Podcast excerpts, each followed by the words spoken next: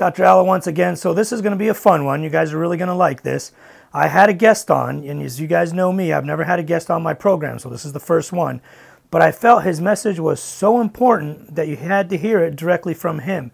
Now, no matter how well I've been trying to explain this for the last 20 years, telling people you cannot outrun your diet. No matter how much cardio you do, or how much weightlifting you do, you cannot outrun your diet. So it's a very, very important message. I have with me on today Sal Di Stefano. He's one of the co founders of Mind Pump Media Podcast, the number one health and fitness podcast in all of the land. You can find it wherever you listen to podcasts. Now, he's coming out with a book called The Resistance Training Revolution.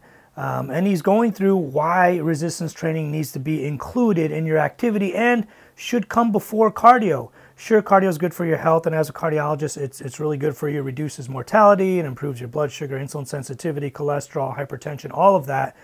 But it's not the most efficient way to lose fat. And I've been talking about this forever. It's nice to have a guest on who also uh, agrees. We go over the research studies showing that excessive cardio can actually shorten your lifespan and even reduce mortality. Um, and then we have a little bit of fun. Um, I present to him some cardiac patients. I say, let's say you're Dr. Sal, I'm the cardiologist. Here's patient number one. What would you do in this scenario? And then I give him a little bit harder patient, which I know is, is, is definitely more complicated. And we go through the scenarios of what we would do with this patient. Um, so it's a really fun episode. Um, you can buy his book, click on the links below. I'm not going to waste too much time. Without any more waiting, here is the interview with Sal Di Stefano. Welcome to the program. Um, this is Dr. Alo. Uh, I'm based out of Toledo, Ohio. This, today we have with us Sal Di Stefano, one of the co-founders of Mind Pump uh, Media, the number one fitness podcast on the internet. I'm pretty excited to have him on because I've been lecturing on weight loss, uh, diet, and exercise for over 20 years. Um, and it's hard to be the only person trying to get this point across that you cannot outlift or outrun uh, your diet. I've been talking about exercise for years trying to, to mainly to physicians. You know, a lot of the, most of the lectures I give, and I'll tell you that most of my audience uh, are physicians. Um, I'm trying to get the point across that you cannot always be telling your patients diet and exercise. Um, most of my patients, at least, can't even get out of a chair sometimes. So telling them that they have to exercise uh, to lose weight is sometimes puts puts up like a barrier uh, where they can't even, you know, they can't even imagine getting up out of a chair or walking to the bathroom. How on earth am I supposed to lose weight if that's what my doctor is always telling me? Um, I know you have a book coming out, and your staff was gracious enough to send it to me, um, but I had already ordered it, which is which is pretty exciting. So I'm getting a hardcover sometime at the end of May. Um, but you have a book called the the uh, Resistance Training Revolution. Yes. So talk to me about that first of all. Why is resistance training uh, a revolution? Oh yeah. So um, uh, first, thanks for having me on your show. I really appreciate it. So I, I before I talk about that, I'd like to comment on what you just said. Uh, I think you said it uh, perfectly. Trying to approach weight loss through a I'm going to move more and burn more calories approach is a failing approach. Um, it's very very difficult to burn calories. Very very easy to eat calories.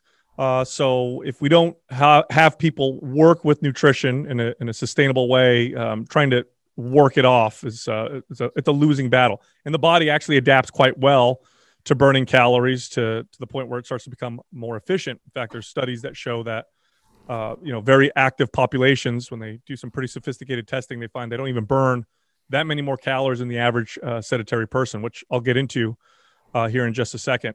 Um, the the resistance training revolution really is about the the single best form of exercise that most people um, should engage in, or at least the one form of exercise that they should pick if they could only pick one form of exercise. Now, I say this from a from a uh, personal trainer who's worked with uh, you know hundreds of people personally, thousands of people by proxy, managed gyms, and I've done this for over over two and a half decades. I've done this for a very very long time.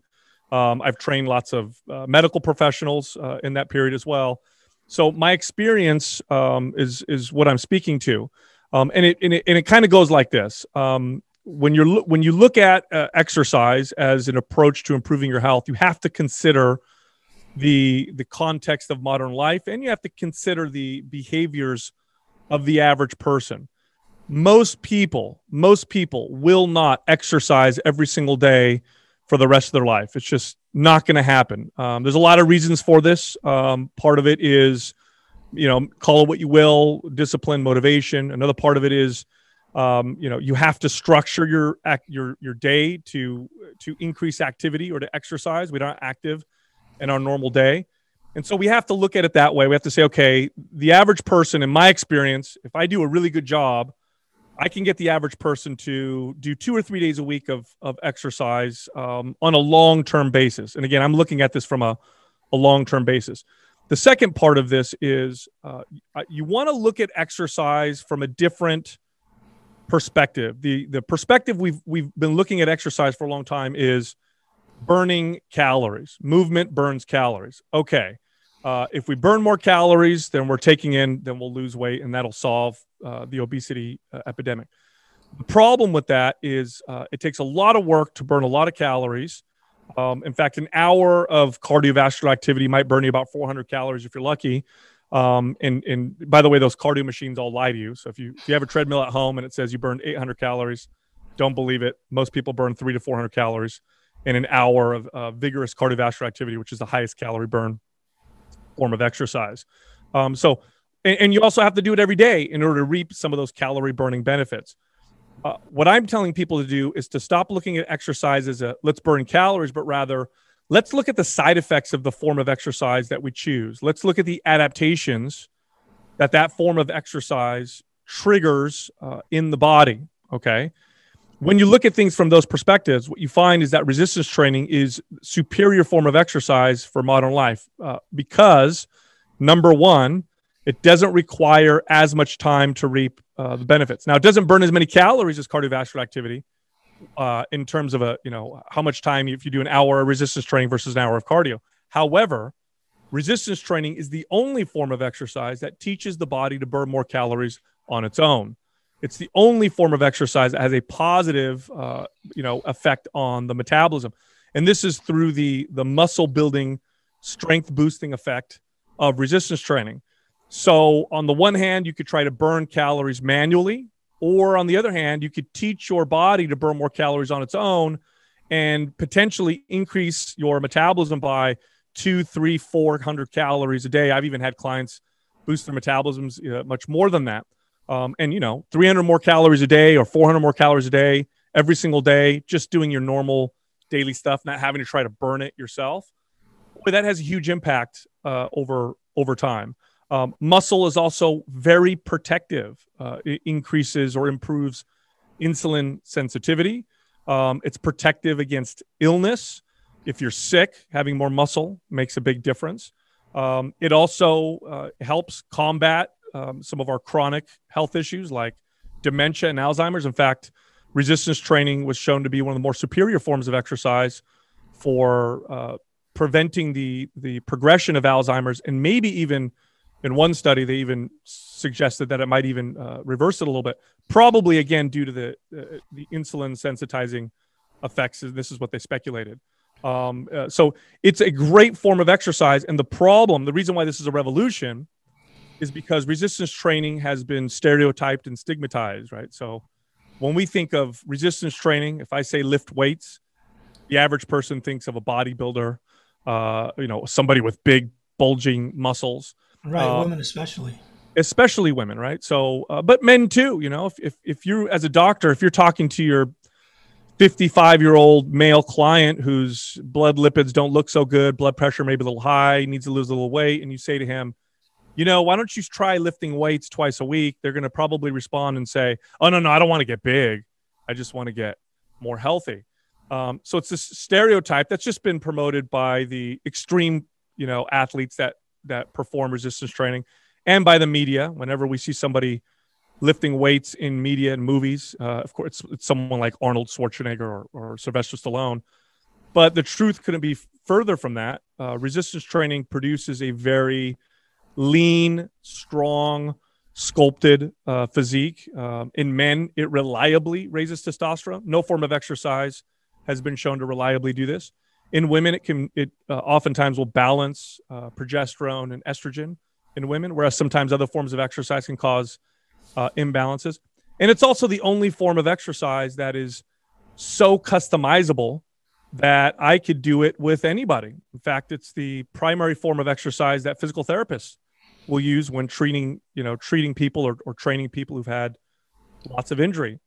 so the goal of the book really is to get people to understand that to change the perspective of resistance training. And i'm glad you have a uh, an audience of, of physicians because ultimately what i would love is when doctors recommend exercise that they consider resistance training as the first form and not the other forms of exercise which we can get into later um, in, in, terms of why they are inferior and in many cases uh, might even cause uh, problems for people Right. So the, the biggest problem is the American Heart Association has always been recommending that you've got to get about 150 minutes of activity uh, per week. Now, most people interpret that activity as aerobics. Mm-hmm. Um, and so when I'm giving this talk, I'm always trying to explain to physicians and my audiences and even patients sometimes that, that it's not, you know, you can do cardio, um, but obviously, like you're saying, the uh, effects of resistance training last much longer, long after you've resistance trained, which you may burn 150, maybe 200 calories. Um, because you've built muscle, your basic metabolic rate goes up over time. And even when you're doing just normal stuff at home, uh, you're burning uh, more calories. So I always try, I always tell people, look, I'm a cardiologist. I'm not anti-cardio. Like I, the last thing I want is for people to go home and say, well, my cardiologist told me not to do any cardio. Um, cardio in and of itself is obviously very protective. It reduces cardiovascular mortality, uh, reduces your blood pressure, systolic and diastolic, improves your diabetes, hypertension, cholesterol, all that stuff. But it's just not a very good way to lose weight. Um, and I've been trying to get that point across for a very long time. Um, I hope I've been as eloquent as you are, but um, yeah, it's, it's, it, yeah, I'd love to ask you. Um, sure. This you're an expert in the field of heart health. Um, uh, I've seen some more, and, and, one of the other problems with resistance training is it hasn't been nearly as studied as cardiovascular exercise for health. Right. The True. studies on resistance training are usually uh, for performance, uh, so uh, they just don't do a lot of studies. But there are some recent studies that show that it's uh, as effective uh, in many cases as cardiovascular activity for for health of the cardiovascular system, um, especially when done appropriately. Um, right. And I'd love I'd love your opinion on that. Yeah, so so some of the studies you actually cited in your book, that Mayo Clinic uh, study where they looked at calcium score, and if, if, for people who don't know, calcium score is when they do a CT scan of your heart and they see how much calcium is already built up uh, in your arteries. Um, it was it was a huge it was a huge population. It was like 3,200 uh, patients, and I know you mentioned it in your book as well. They found um, the people did aerobic training three times more than what's recommended. Um, actually, had a 27% increase in their calcium scores. So they had 27% more calcium burden in their coronary arteries, which eventually leads to atherosclerosis, heart attacks, strokes, and all of that. Um, there was a study done. I don't think you had this one in there, but after somebody's had a heart attack or stent or open heart surgery, we enroll them in something called cardiac rehab. It's an exercise program. They put the EKG leads on you and they have you get on a bike and they increase your heart rate because all the bad stuff that happens after a heart attack or stroke um, or open heart surgery usually happens when your heart rate is high. You can go into a deadly heart rhythm. Um, so we put you on the EKG leads and make you do this program for three months. They recently studied what would happen if we added resistance uh, training to it. Uh, because for the most part it was just aerobic uh, training. So they found um, that when you added resistance training, first of all, it was just as safe. People, you know, they, they, they used to think that you shouldn't do it because it's not as safe. Um, but they found, first of all, it's just as safe. The amount of people that dropped out of the program was similar, um, whether it was aerobic or you added the, group that had aerobic and resistance. Um, but it found that their strength went up, their functionality went up, their mobility uh, went up, their body composition improved. All of that is something that you did not get with the aerobic training alone group.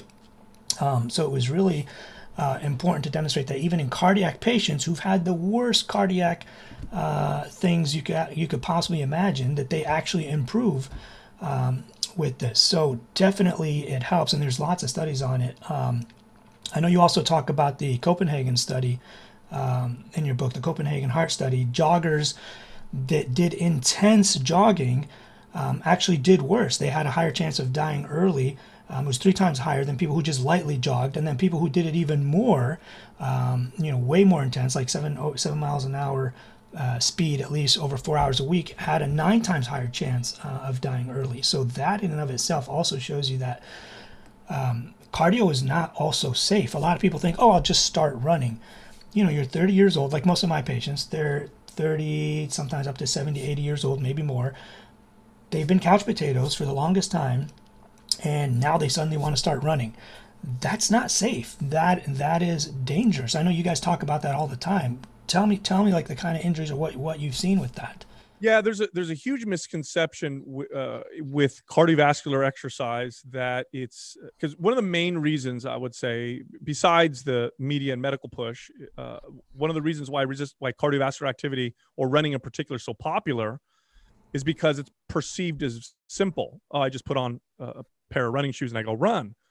Running is a very complex, although it's a it's a fundamental foundational uh, human movement. I mean, we were we evolved to run um, if you don't run all the time, you totally lose that skill. So it's a very technical form of uh, of activity of motion. So most people, when they decide at 35 to put on some running shoes or maybe older, and hey, I'm going to go lose some weight, they haven't been running on a regular basis for for years, decades, or maybe ever, and then they just go run. And so what they do is they end up uh, they have terrible biomechanics and whenever you train a, a movement pattern, whether it's good or bad, you strengthen and solidify that movement pattern. So you you run terribly and you end up running harder terribly and you end up developing these terrible terrible movement patterns that stress the joints in ways that are not uh, beneficial. And so you see, um, in fact, if you look at the injuries uh, that result from exercise, uh, cardio, running in particular, is near the top. Lots of right knee injuries, hip injuries, lots of ankle uh, issues. That's the number one sports medicine. All my friends in sports medicine say the number one injury and why people come in is because they decided to pick up running. Right, and it's not because running uh, per se is is bad for the joints. Again, we evolved to run. In fact, if, if you go and look at modern hunter gatherers, uh, they they run their entire lives and almost never suffer from some of the same issues.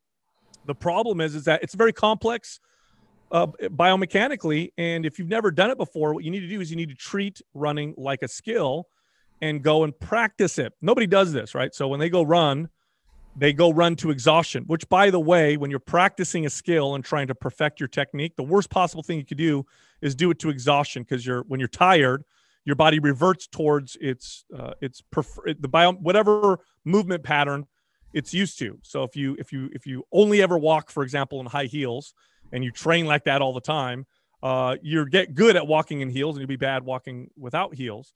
Um, but you're obviously stressing the body in ways it's not supposed to be stressed. So this is what happens uh, a lot of times with running. Now, this is true with resistance training as well. The difference is resistance training, at least people perceive it as more of a skill-based form of exercise.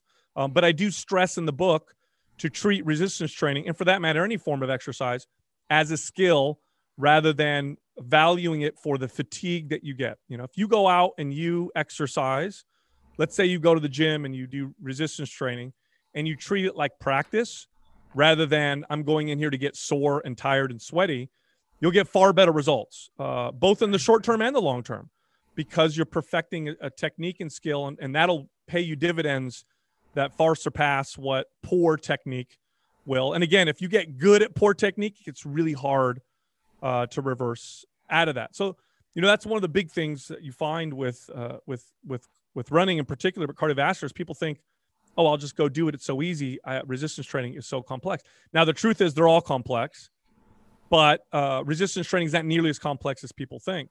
Really, for the average person, if you perfect and practice, you know, five exercises, uh, you know, or six exercises, which I could name, um, you'll be you'll do tremendous. You'll do tremendously. You do great. But the results of that, of course, will be a much stronger, more stable body with a faster uh, metabolism. And, you know, speaking to strength, a lot of our problems, especially with our aging population, is the result of just being weak.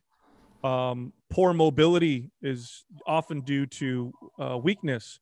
You know, it's uh, I, I trained a lot of doctors, and I remember uh, a saying that one of them told me, which is, uh, "You uh, break your hip and die of pneumonia." Uh, you know, it's like you, you, know, when you're you know when you're frail and you break a bone, uh, it's it's it, you don't have a lot of strength and muscle to support you, and it's a very very fast uh, decline. Um, there are also studies that show that a simple strength test, which I think this is absolutely brilliant, like squeezing, you know, uh, a, a, dynamometer. I think I'm saying that right. Dyno, um, it's a device that measures your squeeze strength. um, that can predict all cause mortality relatively accurately for uh, you know when you compare to other single tests or a get off the ground test right? Can you get off of the ground without grabbing onto something? So and of, of course we're so inactive in modern societies. We're just very weak. You know osteopenia affecting women in their 30s which is insane. Resistance training uh, it's it directly combats all that uh, differently or, or more effectively than almost anything else yeah, definitely true. And and I, a lot of my patients say, "Well, doc, I, I can barely get out of a chair. How do you expect me to to do anything?" Well, keep practicing getting out of a chair. I mean, that's the first step. If you can barely get up the first time, the next two or three times it'll get easier and easier. Start trying to pick things up off the floor. I mean, these are obviously older, uh, more sickly patients, but that's a good start. Dr. Um, Alo, I, I worked with a lot of people in advanced age. Right let me tell you, uh, the, the the benefits that they got from resistance training were nothing short of miraculous. Um, and it's um, it, it and you you you said you hit the nail on the head. Uh, it's so customized. Resistance training is essentially using resistance, which can be your body, it could be a resistance band, of course, it could be a dumbbell or a barbell or a machine, in a way to uh, elicit strength and muscle gains. But it must be appropriate. Okay, so if I have a client, I'll give you an example. And I, uh, one of my clients, uh, you know, was uh, she was 85 when I first had her. Uh, very, very poor condition. Um, she hadn't exercised in a very, very, very long time. And one of our exercises consisted of her trying to straighten her arm out over her head. I mean, the resistance of her arm and her lack of mobility and try and increase that range of motion, just get it a little straighter each time. That was all we needed to do to strengthen her shoulders and upper back, right? Um, when we got her to the point to where she could sit up or stand up from a bench, um, and I had to modify this. I would put pads up so she didn't have to sit down very low. That was her lower body exercise. We would slowly sit down with control and stand up, and we would start with one repetition and rest for a while, and eventually we got her to doing 15 of those but the, the results were miraculous. You know, this same woman, uh, I, this was uh, probably about eight months into training her. and by the way, I trained 500 pounds. Uh, no, yeah, no. I trained her um, once a week uh, and then eventually twice a week. And again, uh, if you look at the literature, this you get significant strength gains with even one day a week of resistance training, and the results stick much longer. You, you can actually not lift weights or do resistance training for weeks and maintain quite a bit of strength. But she came in to see, I was training another client, wasn't even her day. And she walks in through my front door just excited. And I said, Kim, what's, why are you here? And she goes, I closed the trunk of my SUV by myself for the first time in years. She always had to have, you know, the uh, somebody come and, and help her. She's like, I haven't been able to do that in years. And it was, she was stronger and she felt much more secure. No, that that's awesome. The other thing that they've found in studies, which I think you, I'm sure you know this already, but anybody who picks up a running program or some type of aerobic program, and there's lots of meta-analysis, they show that um, they do lose some weight first in the beginning. The first two to three months, they will lose weight, and we've all had friends that have done this. They start running, you're like, oh, dude, you know, you look amazing. You've lost 10, 15 pounds. What are you doing? It's like, oh, you know, I started running with my wife or whatever. But then you start looking at them long term, six, seven, eight, nine months out, they've regained all that weight back and put on weight. So, you know, running and aerobic training is not something, um, like you said, your body can adapt, you know, the whole metabolic adaptation thing.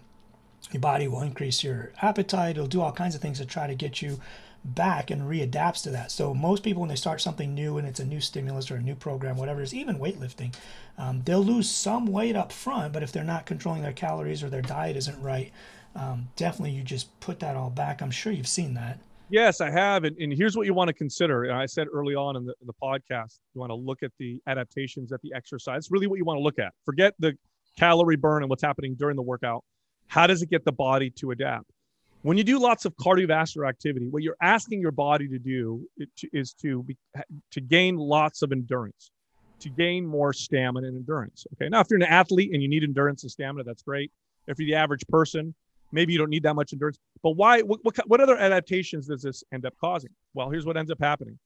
Because cardiovascular activity burns a lot of calories during activity and doesn't require a lot of strength, it actually pares muscle down. What you'll find in studies is that cardiovascular activity plus diet results in about half muscle loss and half fat loss. If you lose 10 pounds, five is muscle, five is fat. Now you got a slower metabolism, by the way. So now you have to eat even less to cause more fat loss. And this just makes sense. I mean, if if you want to imagine, uh, uh you know, a super advanced AI car that advance that, that adapts to the way you drive, if you drove it slow for long distances, it would adapt and turn into a like a you know a hybrid one cylinder engine that burns very very little gas and it doesn't need to be very powerful because you're not asking it to you know to have a lot of speed right on the on the opposite end if you are doing you know quarter mile races constantly with this car it would build a very big engine that burns a lot of gas um, in order to perform that. So resistance training doesn't do that right? Resistance training what you're telling the body is i need more strength.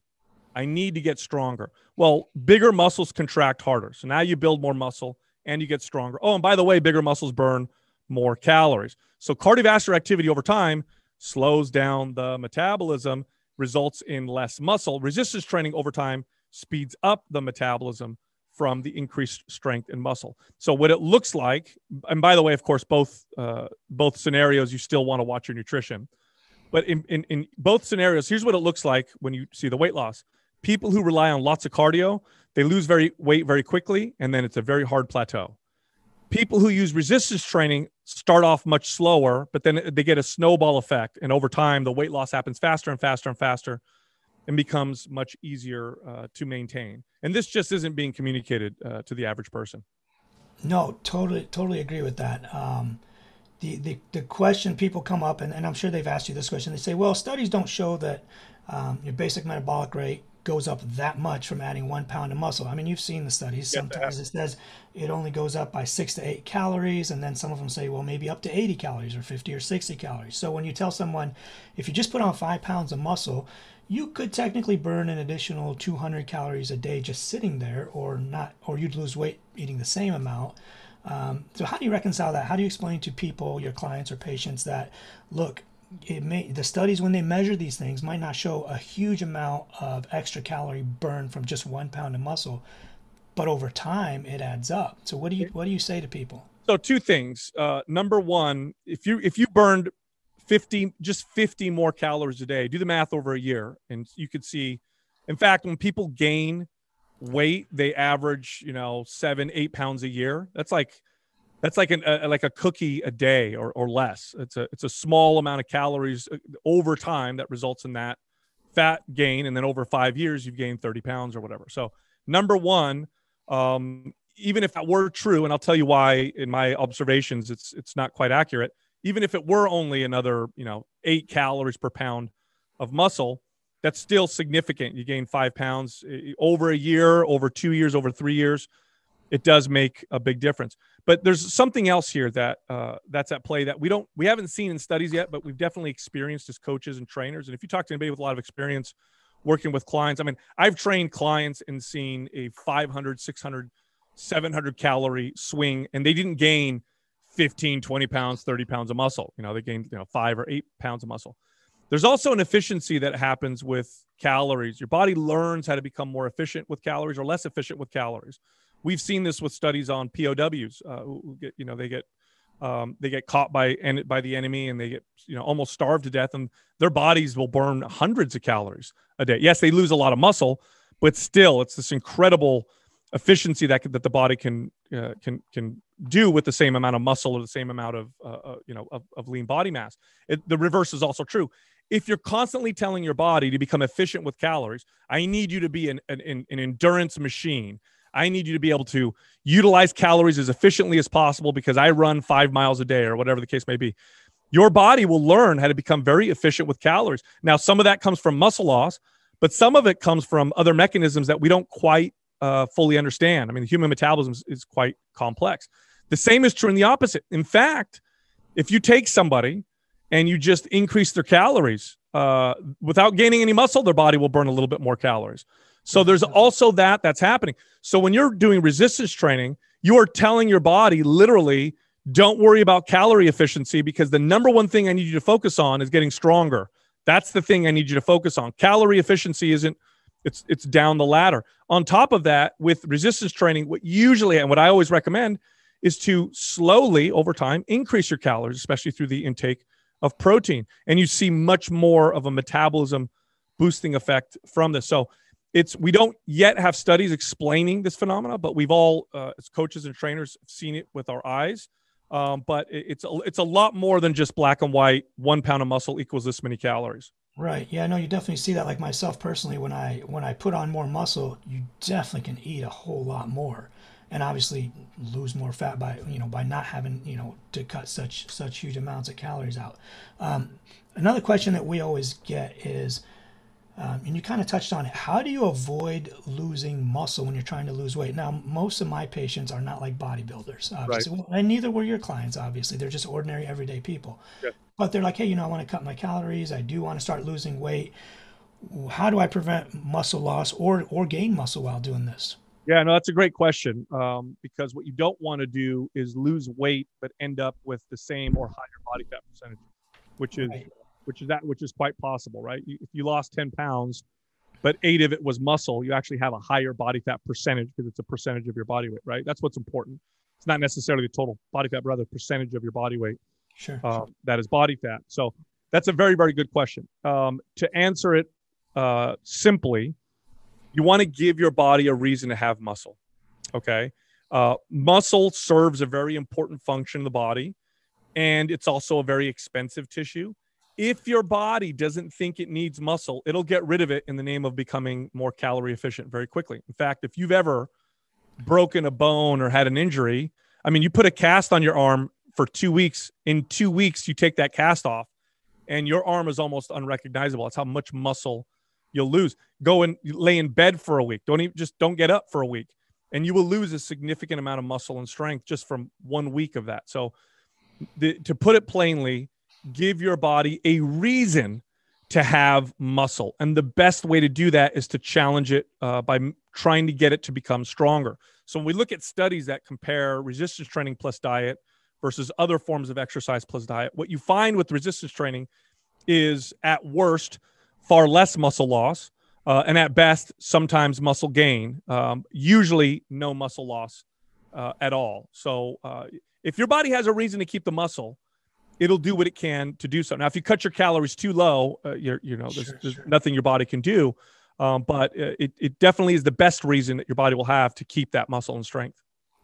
Good. So I have I have some friends that, or, or even patients that'll come up and say, hey, you know, I lost 120 pounds. I ran every day or biked every day and ate just salad and chicken. You know, really low calories, and they're happy. Obviously, I'm happy for them. I don't want to discourage them and I know that's not what they they can't do that forever. You know, they're in their 40s or 50s now, and they they did that.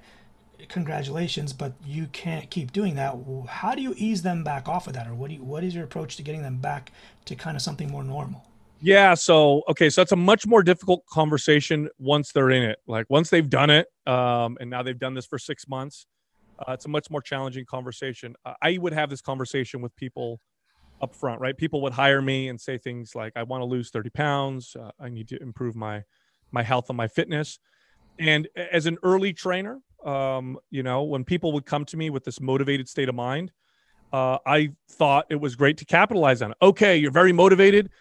How many days a week can you make it to the gym? And the person, of course, who just decided to hire me would say something like five days a week. All right, we're going to do five days a week. Here's your meal plan. This is going to be awesome. It never worked, right? Long term, it was a terrible approach. Everybody failed. Studies will show 80 to 90% of people who take that approach fail. And the main reason why people fail is because uh, they rely on uh, motivation.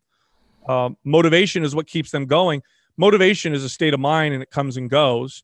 And what you really want to do is you want to start out from a, a, a, a point of building discipline, which is a skill, which you can do over time. You can build discipline. So, what I would tell clients or potential clients when they'd come to me super motivated is I'd say, How many days a week would you like to exercise? And they'd say five. And I'd say, Okay, well, how many days a week have you been exercising?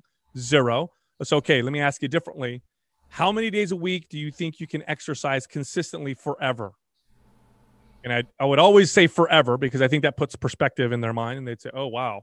Because so five days a week, you think you do that forever and never stop. And, well, you know, maybe maybe two days a week. And then I would say, all right, let me start you out one day a week. Let's do one day a week because that's more than you're doing now let's start with that. Let's do resistance training because uh, we're going to get some benefit with it, even at one day a week.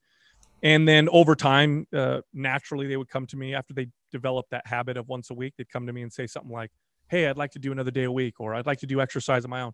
And over time, they'd build that skill of discipline and be much more consistent. Now, if I'm talking to someone like you're saying who's already gone down that path, then I would say, okay, here's what we need to do. What we want to do is slowly reverse you out of all this cardiovascular activity because your body's now adapted to all this calorie burn. If you suddenly stop, you're going to gain a lot of weight. So we want to slowly back you out of that, start introducing resistance training so that we can tell your body to speed up its metabolism, build some muscle and some strength. And then what I want to do with your diet is I want to do what's called a reverse diet. I want to slowly increase your calories uh, to try to feed the new muscle and strength that we build. And then we would do that over a period of three months, six months, eight months. And then when they get to a point where their caloric intake uh, is to them feeling very high, and I'll know this because the client will come to me and say, "Oh, I feel like I'm eating all the time," and I also have them at a point where they're exercising realistically, so they're working out, you know, an amount of times a week that, that is pretty maintainable. If at that point they want to get leaner, that's a very easy place to start from because now you're, you know, consuming 2,500 calories a day, and you're not gaining any weight. Well, now we can drop you down to 2,000 calories, which is probably higher than you were before doing what you were doing before and we can shed some some body fat. But some uh, but oftentimes I have to reverse out of that where they were slowly to get them to a more sustainable place. So you, you slowly back off the cardio and you yes. slowly start increasing calories back up. Correct. And introduce resistance training. Right. Gotcha. So another question I get a lot because I coach a lot of kids. I mean, I've coached almost every sport. Um, a lot of times we bring the kids in. I have a home gym and we resistance train. And we, we do agility and other stuff too like you know the best way to train for your sport is to do your sport. And, and but then it's uh, you know strength translates into almost everything. Um, so we do some strength training. So the, the biggest question is is resistance training safe for kids? I know in the past they used to say no it's going to stunt their growth and whatnot but studies have shown that that's not obviously true. So i know you've coached a lot of kids as well as the elderly. Yeah. is it safe at every age? Yeah the the amount of weight that a child would have to lift to damage their growth plates to, to cause any stunting of growth is far far beyond their capability. So you have to worry about them. You know, you have to have an eight year old squat 400 pounds to cause uh, any you know issues with their with their with their growth, right? So they're not they're not strong enough to stunt their growth with uh, resistance training. Um, they have to be carefully monitored, uh, just because they typically don't have the coordination. That uh, it, in, in other words, they just need to train appropriately. But that's true for any form of exercise. Is it safe? It's incredibly safe uh, for children, especially when done uh, properly. The form of resistance training that I uh, love the most with children is body weight. Um, it really improves their proprioceptive ability and their uh, their coordination. So I'll start them off with body weight squats, body weight push-ups, um, you know, body rows, just so they have that body control before I hand them a dumbbell or a barbell. Good, and the same thing goes for the elderly. I mean, kind of, we kind of touched on that earlier. Oh, just... ab- ab- absolutely. Um, you know, I had a client um, uh, years ago. She was osteopenia. She was getting quite close to osteoporosis. She had done the hiking and biking to try to improve her bone mass. The doctor had her on a few medications to try to cause things. We saw she saw a little bit of a slowdown in the uh, loss of bone in her lower extremities, probably because that's what was it, what was involved with uh, biking and and uh, you know hiking and whatnot she eventually hired me um, and through resistance training um, i mean her doctor i actually would get on the phone with her doctor because he couldn't believe how quick uh, he saw a reversal. It makes sense though right? Uh, bones uh, muscles anchor at bone. Stronger muscle creates stronger bone. It's it sends a signal to strengthen bone um, just like it sends a signal to strengthen muscle. And when you get older population this is a big deal. This is a very big deal. You get yes, their muscle yes. strong you get their bone strong that really improves their quality of life. And cardio, actually, there there has been one of the studies that I go over in my, one of my talks actually can reduce bone mineral density. Um, excessive aerobic training can reduce bone mineral density, where obviously resistance um, does not. So let me give you an example of one of my average patients, and you tell me how you would deal with it. All right, you're Dr. Sal. All right. All right. So Dr. Sal, my average patient is like 50 to 65 they had heart conditions, obviously. That's why they're seeing me. They might have had a heart attack. They're diabetic, hypertensive. They're overweight, somewhere in the neighborhood of 240 up to maybe 320 pounds. Um, and they're, they're sedentary. I've cleared them for everything. You know, they're okay to go exercise, do whatever they need to do. Like, you know, they're physically fit enough to do whatever. I send them to Dr. Sal. What would your approach? What would you do with this uh, gentleman or this lady? Yeah, no, I'm glad you said you'd clear him because that's the first thing I would do is I would, right. I would on the phone with the doctor. Are they okay to exercise? If it's a yes, um, I start with an assessment always. Uh, just having someone exercise without assessing their movement patterns and potential muscle imbalances is a bad idea. So I would do posture first. That's one of the easiest things. Uh, and you can identify a few things with posture. Um, then I would have them do a rowing movement. So I'd look at the, uh, the you know, the, or do they have good scapular retraction, depression, um, which is important for posture and other uh, exercises. I'd have them do a pushing movement. Look at the shoulder function. Can they reach up overhead? Can they do a standing squat? Uh, how is everything moving there? Um, and then from there, I would move them to the appropriate exercises. Um, I would train them uh, probably less with less intensity than most people would expect. When you're taking somebody who's completely sedentary, it doesn't take much to elicit a uh, an adaptation response with resistance training. Um, you, you know, to, to use a different example, you know, uh, imagine if you lived in a basement for, you know, for, for 10, 15, 20 years, a little bit of sun is going to cause your skin to, to darken. You don't need much. In fact, if you go beyond that, you'll probably burn quite easily.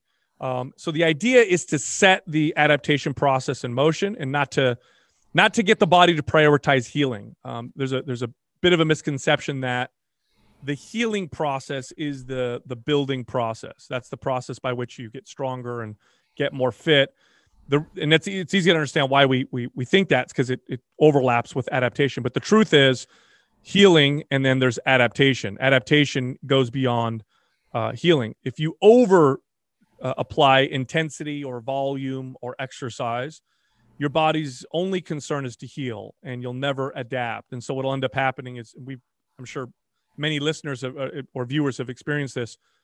You exercise hard, you get real sore, you go back to the gym, you do it again, you get real sore, but you never improve. You never get stronger.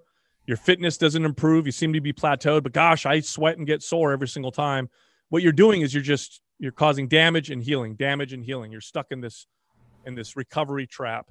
Um, so appropriate training allows the body to adapt. And when you take someone like the client you just mentioned, it's not going to take much. I'm going to have them do you know, you know, maybe a few squats off of a bench. I might have them do some rows where we're trying to, you know, maybe with a cable, so they're sitting upright. We're trying to connect to some of those upper back muscles.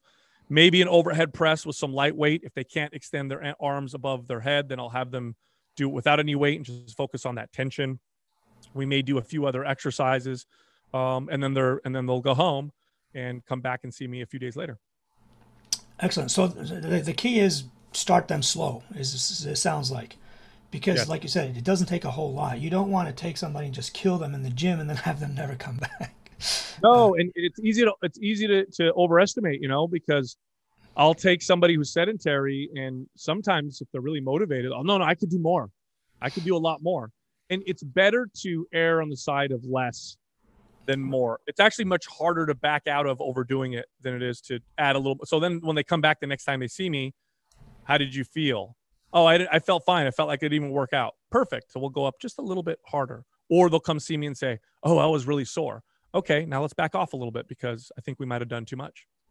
So, so Dr. Sal, another question. Now, here's a, the opposite kind of patient. Um, she's a 175 pound female. She's five foot four, maybe. Um, she has been walking every day, two to three miles, which which is fine, and she's resistance trains at home. You know, gyms aren't really open. She has some dumbbells at home. She does a few things at home. She's eating 1,200 calories a day, and she feels like she's stuck. She lost like three, four pounds initially, um, but now she's kind of stuck. And she wants. She asked me. This is a real patient actually. She asked me, should I go to 1050 or or 1100?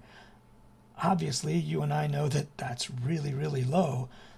But but what does building somebody's metabolism look like realistically? What would you tell her and, and what would you say? Like how would you get her back into, you know, getting back on track? Yeah, so that's actually quite common. I would see clients uh, almost identical to what you just uh, what you just said. So what we would do, of course, I would do the assessment. So I, uh, so let's just assume everything's appropriate. Um, I would focus on strength. We would do big gross motor movement, you know, compound lifts. So I'd have her deadlift, uh, squat, overhead press, bench press, row. Um, and the goal is to, to really build her strength. I would probably keep the reps between six to eight repetitions. Um, I would, of course, make sure that she was stable and tight and, and, and had good technique and good form. Then with her diet, I would take her. Uh, first off, I'd identify uh, how many cal, how many uh, grams of protein she's eating a day. Um, is she eating? If she's 175 pounds, uh, let's say her lean body mass is 120. I'd probably want her to aim for right around that many grams of protein a day. High protein uh, diet uh, it tends to build uh, more muscle in combination with resistance training than, than having a, a diet that's and it burns fat. It does, and it's it's got some thermogenic effects, and, and it's you know it's better for satiety and all that stuff. So I would make sure her protein intake is high. Then I would take her up to about 1,300 calories, um, and we could do that through either the increased protein or if she's already eating high protein, uh, we can increase carbs or fats depending on her preference. Doesn't really make a big difference. Um, and we would stay at 1,300 calories uh, for a week or two. Um, I'd look at her strength as she got stronger, and she feels a little better. Then I'd bump again, and it would look like about 50 to 100 calories every other week or so. Now, if I see a big jump in the scale, and I'm going to expect a few pounds of increase on the scale, and I'll. Right. I'll so how do you how do you talk? Like she's going to say, "Oh my God, I'm 178 now." Yeah, I you got to I, I you know you got to paint the whole picture. I'm gonna say, look, you know, it, uh, here's the deal. We have a, we need a, we this is a long term approach. I need to get your metabolism to a, a sustainable place because. So do you tell them it's going to be like a year? Yes, more? absolutely. I can okay. say I, will right up front. And you know, here's the other thing too: is um, sometimes I tell people not even to have to, to weigh themselves because it can really mess with your head. In fact, you know what's funny? Sometimes I'll get a client whose weight won't budge on the scale, but because they've burned some body fat and built some muscle, they feel smaller, um, and and that's great. So they'll say to me, "I think I'm losing weight," you know. In reality, they've just you know, body fat takes up more space than muscle. So, you know, you lose, you do a, a five pound transfer, you're smaller um, because muscle is so much more dense. But yeah, we slowly do that over time. Um, and one of the signs that I'm looking for from this from this client are increased appetite. That's a great sign. Um, all of a sudden, you know, they'll tell me, "Man, my appetite is ramped up recently." Oh, that's a good sign. That means you're we're, we're, we're probably in the right go moving in the right direction. Obviously, strength. Are you much stronger? If I'm getting that person stronger on a relatively consistent basis, it's my favorite thing to see because I know we're we're moving in the right uh, direction. How is their sleep? Are they sleeping well? Libido is another good one. Typically, a woman like that, uh, who's exercising like that, eating only 1,200 calories, typically has a uh, libido issues. Um, so they'll tell me my libido feels much healthier, my sleep feels much better. I try to point out things that aren't that don't have to do with weight because it could be hard. It could be hard to be patient, you know, to wait eight months or six months, eight months, or a year for the body to start burning body fat. So I try to highlight a few of the things like how's your skin, how's your digestion, how's your energy, how's your libido. That way, at least they could see like, oh, you know, positive things are happening.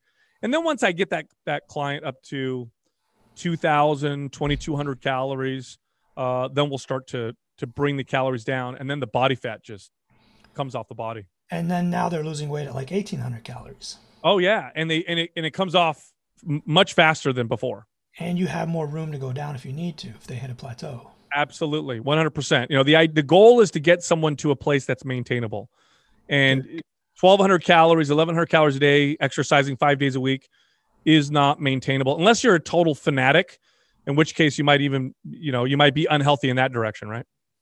Definitely um, so, what is your philosophy on diet? I get this question a lot. They ask me, you know, Dr. Alo, what is your what is your favorite diet? Do I, you know, I know you guys don't. You guys go for a balanced approach, eat things you yeah. like, something you can adhere to, but you're not into these restrictive uh, fad diets. But but just give me like an overall view of what is your view on diet. Yeah, so you know, I, am not going to be saying anything here that you don't already know, but you know, okay, so we can look at diet uh, from a mechanistic point of view, or we can look at it from a behavioral point of view. What we're dealing with with the average person is not uh, a problem with them, uh, you know, trying to reduce their calories or hit the right macronutrients. Now, it is true that most people are unaware of how many calories are in particular meals. It's true that a lot of people are, are unaware of, you know, grams of proteins, fats, and carbohydrates. But that approach just doesn't work long term. And what I mean by that is just telling people to cut their calories, eat less, eat these particular macronutrients. Definitely doesn't work when we do a an extreme diet where you tell people to cut out all carbohydrates or you know cut out all fat or you know whatever. By the way, those are just easy ways of cutting calories, right? So you go on those diets, you lose weight because you've reduced your calories. What you want to do is you want to work with people from a, a behavioral standpoint because this is where we run into uh, most of our problems. Um, of course, the the big issue is we tend to overeat. So what we want to do is we want to uh, try to avoid foods that cause us to overeat. Now, there's some individual variants there. Um, you know, we all have trigger foods, but by and large, for most people, heavily processed foods uh, are uh, the most powerful. Um, they're, they're extremely effective at getting us to overeat. In fact, there's some really well done studies on this particular topic where they it was actually they were crossover studies, really good, where they took groups of people and they let them eat as much as they wanted. They actually monitored their caloric intake. One group had whole natural foods. So these are foods that don't come in wrappers, boxes, you know, those types of foods. The other group, it was all processed foods. And they actually made sure that the macro, you know, breakdowns of these foods were relatively similar. So it wasn't like one was high carb, one was low fat, or it was pretty similar. The only difference was heavily processed versus whole and natural. They had the meat as much as they wanted. The researchers tracked their calories, then they crossed them over. So this group now went to the process. This group went to the uh, to the whole natural, and they did the same thing. And what they found was heavily processed foods, on average, increase your caloric intake by by around 500 calories a day, which is massive. 500 calories a day is roughly a pound of body fat, uh, you know, that you would gain in a week if you were to kind of you know do the rough math or whatever. That's insane, and it, it makes sense if you think about it. Heavily processed foods are engineered to make you overeat. They're actually uh, you know most of the research and development that goes into these foods goes into making them as palatable as possible. Everything from the the taste to the crunch to the sound it makes to the, the residue it leaves on your fingertips, the the bag, the color of the bag. Like it's insane how many things that they you know, how how effective they are engineering these foods. Just to give you an example, by the way, I love to use this example because it really paints the picture.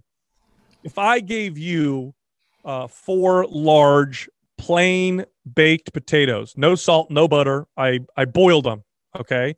And I said, here, eat all four of these in 15 minutes. Uh, that would be rough. I mean, you'd probably gag after the second potato, right?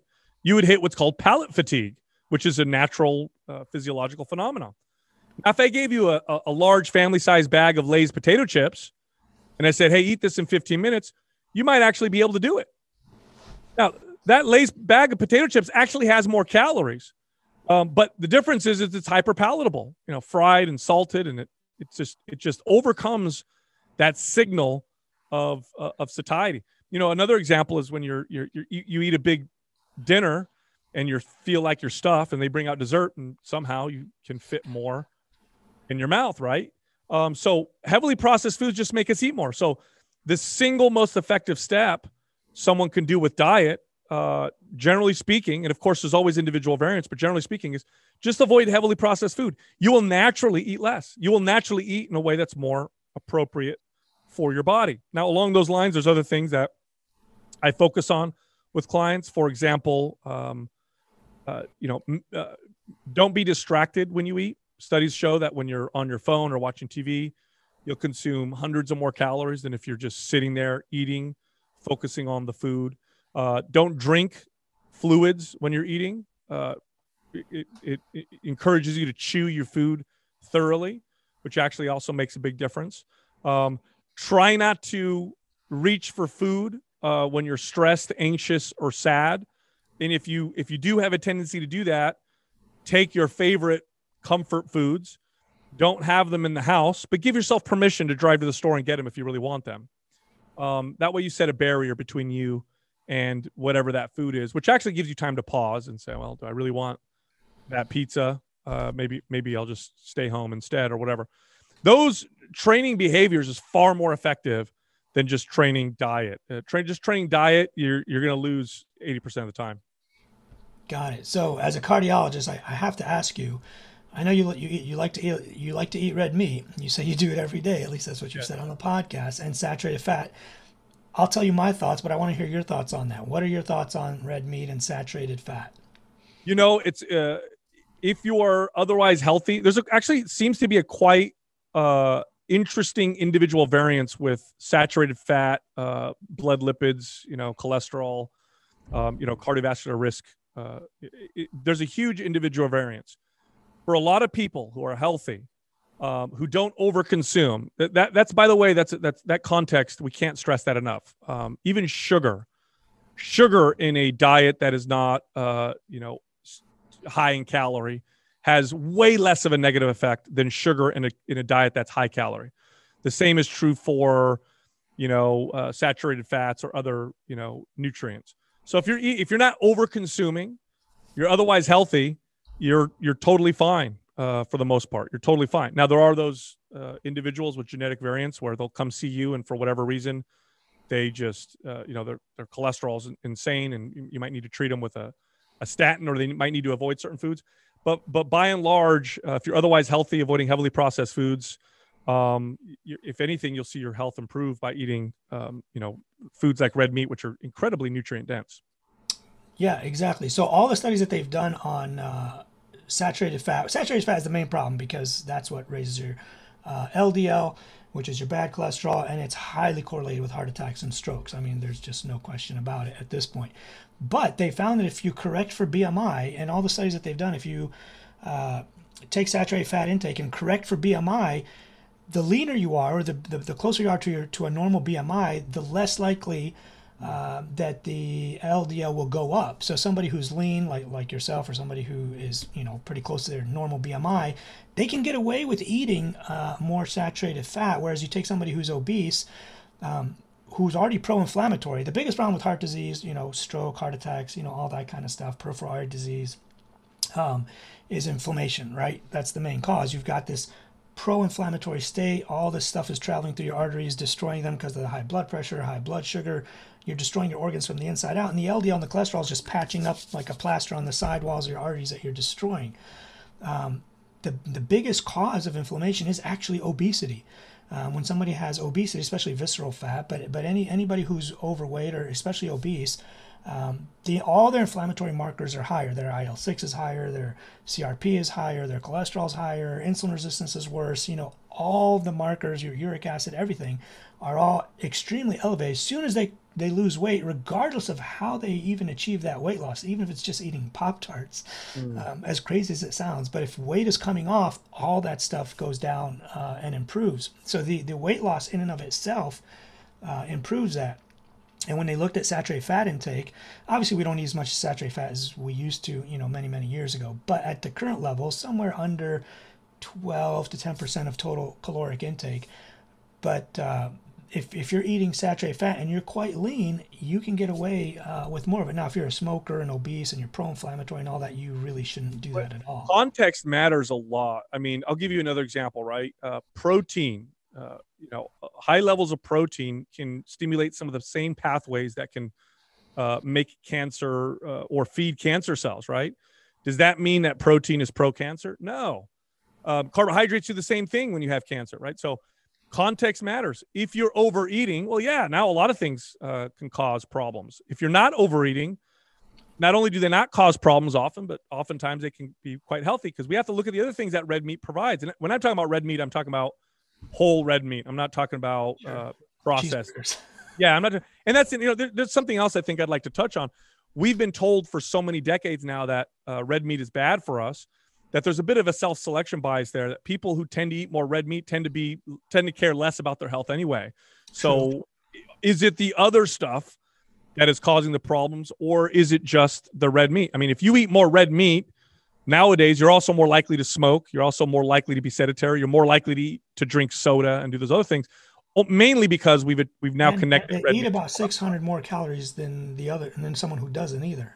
Right. So, uh, so you know, we got to control all those things. I mean, you know, like people who take multivitamins are healthier. Well, is it because of the vitamins, or is it because people who take multivitamins tend to be more health conscious and do a lot of other healthy things? So, that's a, that's another thing that we want to pay attention to. But Context makes a big uh, uh, context is very very important. And again, let's look at the other things about red meat that are very important. Red meat is very high source of natural creatine. We know that creatine has got incredible health benefits, cognitive health benefits. It's good for mitochondrial health. In fact, you're, starting to see now uh, creatine being uh, you know given to people with you know uh, dementia or people given uh, who are older because it's good for muscle and for strength. Uh, red meat is also one of the most nutrient dense foods you'll find uh, anywhere. It's extremely nutrient. In fact, not that I would recommend this, but you could get away with just eating red meat and you probably won't have a nutrient deficiency. You can't do that with any with almost any other food, especially uh, any other non animal uh, you know based food. You'll, you'll have some kind of nutrient deficiency. So it's very nutrient dense. So what ends up happening is you have health conscious people who, because of the whatever information that we've been telling people for so many decades, they avoid red meat because they think it's bad, even though they're lean, even though they exercise, and then they end up with you know nutrient deficiencies or or, or worse, they they don't eat any animal proteins at all, um, and end up with uh, you know, for example, there's studies that show that giving vegans creatine actually reliably increases their cognitive performance, um, probably because they don't get creatine uh, in their diet. So the message needs to be told accurately. I'm, I'm glad you're one of the doctors that's that's telling people the right way. Yeah, I'm trying. Um, the other the other thing I'll add, and I, am sure you know this, but um, people with higher lean body mass, when they're in the ICU or they have a chronic illness or they're very very sick, they actually do better and are more likely to get out of the ICU and be healthier and make it out of there. Um, there's been a ton of studies on that. Um, one of my patients actually, I remember he was telling me he has lower back pain and he's thinking of getting a new mattress. And every couple years he gets a new mattress. So I told him, hey, have you ever thought of deadlifting? And he kind of laughed at me. He's like, you mean like what powerlifters do? so I said, yeah, just start deadlifting. It, it just start with almost nothing. Just go down and get up with nothing. Then use a bar, a dumbbell, or a can of soup, whatever he starts doing it and he gets up to 135 and he's like he's like he comes back a few months later he's like doc my back is better. I don't need a new mattress anymore. He's like, I feel great. I don't know what it was, but something happened in my back uh, and I feel amazing. My wife says I don't snore anymore. I don't have back pain. I'm not going to change the mattress every two hours. He feels great. I mean, it's just little stories like this, and I'm sure you have thousands of them um, that just yeah, get you really excited. Yeah, you know, um, most chronic pain, because uh, you have acute pain, which is you know result of injury. I hurt myself, but most chronic pain, the kind that just you know, I have a bad back, I have bad knees, I have hips that bother me, are the result of, of weakness, the result of inactivity and weakness. They're, it's not like it was, uh, you know, 100 years ago where if you have bad knees, it's because you're in the coal mine or you're, you know, you're, you're, you're you know, in the fields or whatever. It's because you do nothing. Um, so strengthening your body, uh, in that case, is the remedy. I, I mean, I'll, I'll, tell you what. So the, the the last I would say eight years of my career, I used to have a, a, a wellness studio. So we had personal training, massage therapy, nutrition, uh, and I had some some Eastern uh, medicine practitioners. I had some acupuncture in there as well. My studio was down the street from a very big hospital uh, up here in the Bay Area, and I started to train uh, quite a bit of the the doctors uh, there. I started I trained one, then they referred another one, and before you know it, I had at one point, I think I was training 13 uh, doctors. Uh, you know, some of them are surgeons, some of them are anesthesiologists. But anyhow, uh, once they started to feel how their bodies felt, they were sending me patients left and right, uh, you know, cardiovascular patients, patients with back pain and shoulder pain, and they were always so blown away by the, by the results that their patients were getting. People who had hip pain for decades, all of a sudden, hip pain. Not only is the hip pain gone, but they could do walking lunges. You know um, it, it really when you when you apply it appropriately, it gets the body to move more effectively and efficiently. You build strength and stability, and those joints are not stressed like they were before. Definitely. So another question, maybe one of the last ones. Have you ever had any hardship in your life, and how did you deal with it? Oh yeah, I've definitely had some hardship. Um, one thing that comes to mind was uh, I had someone very close to me who um, got diagnosed with uh, stomach cancer at the age of 56. It was actually uh, a, form of stomach cancer that was quite rare and quite aggressive called uh, Linitis plastica. I think the, the five year survival rate on that is almost zero. Um, so it was very, very hard uh, time watching her, you know, try to fight it and, you know, do the, the treatments. And I trained her. And during that period of time, I, you know, exercise, and I, I communicate this to to on the podcast quite a bit. You exercise should be there to to improve and supplement your life. And so in that period of my life, I was not working out to, you know, get stronger in the squat. I wasn't working out to get shredded or look whatever. I was in the gym maintaining my health so I could help her. Um, and so my workouts looked much much different. It was much slower, much easier. It was stress relief. It was let me keep myself healthy so I can help take care of that person. And then I would do other things as well. I, I, uh, prayer and meditation were were big parts of uh, you know helping during that period of time. Yeah, exercise can definitely be very, very therapeutic. I know you guys sell a lot of exercise programs. What is it? What is a good beginner program? And I'll link it below, obviously. Which one of your programs, if somebody, assuming gyms are open, because here in Ohio they are, and I'm sure in most states they probably are. Um, if somebody wanted to start a program, what would you recommend? Uh, Maps Starter is the best program. In fact, all you need to do Map Starter are a pair of dumbbells and a a physio ball, big uh, you know one of those big Swiss balls. Um, we designed that specifically for somebody who's starting out with uh, resistance training. So uh, the goal of it initially is to improve stability, control, strength. By the end of Map Starter, um, you should be ready to move towards a more uh, traditional form of resistance training. And uh, I'm assuming the next program would, like, I mean, I own almost all your programs. Uh, I think the next one would probably be anabolic.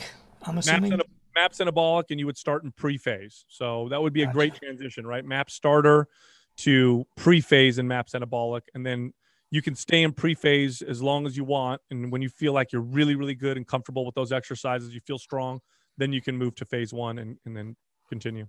Awesome. Well, I appreciate having you on here. Uh, I know you guys are really busy. Um, tell everyone, and i will link it below. Obviously, tell everyone how they can find you, your your book, your your website, your podcast. I'm sure Doug will send me all that stuff too. But thank you. Yeah, so you, you can find the book um, on any uh, any platform, any book platform. But if you want to, you can go to the Resistance Training Revolution.com um, and get it through our site. Uh, the podcast is Mind Pump. You can find that on any any podcast platform. You can also watch it on YouTube uh, under Mind Pump. Um, and then if you want to find me uh, individually, you can find me on Instagram at uh, Mind Pump Sal. All right. Well, thanks for being here. I appreciate it. And I'm sure my audience is really going to enjoy this one. You know, yeah. I never have any guests, by the way, so you're the first one. Oh, really? You're kidding me. Well, thanks for having I'm me serious. on. Thank you very much. All right. Well, take care. Thank you, guys. Thank you. All right. Bye bye.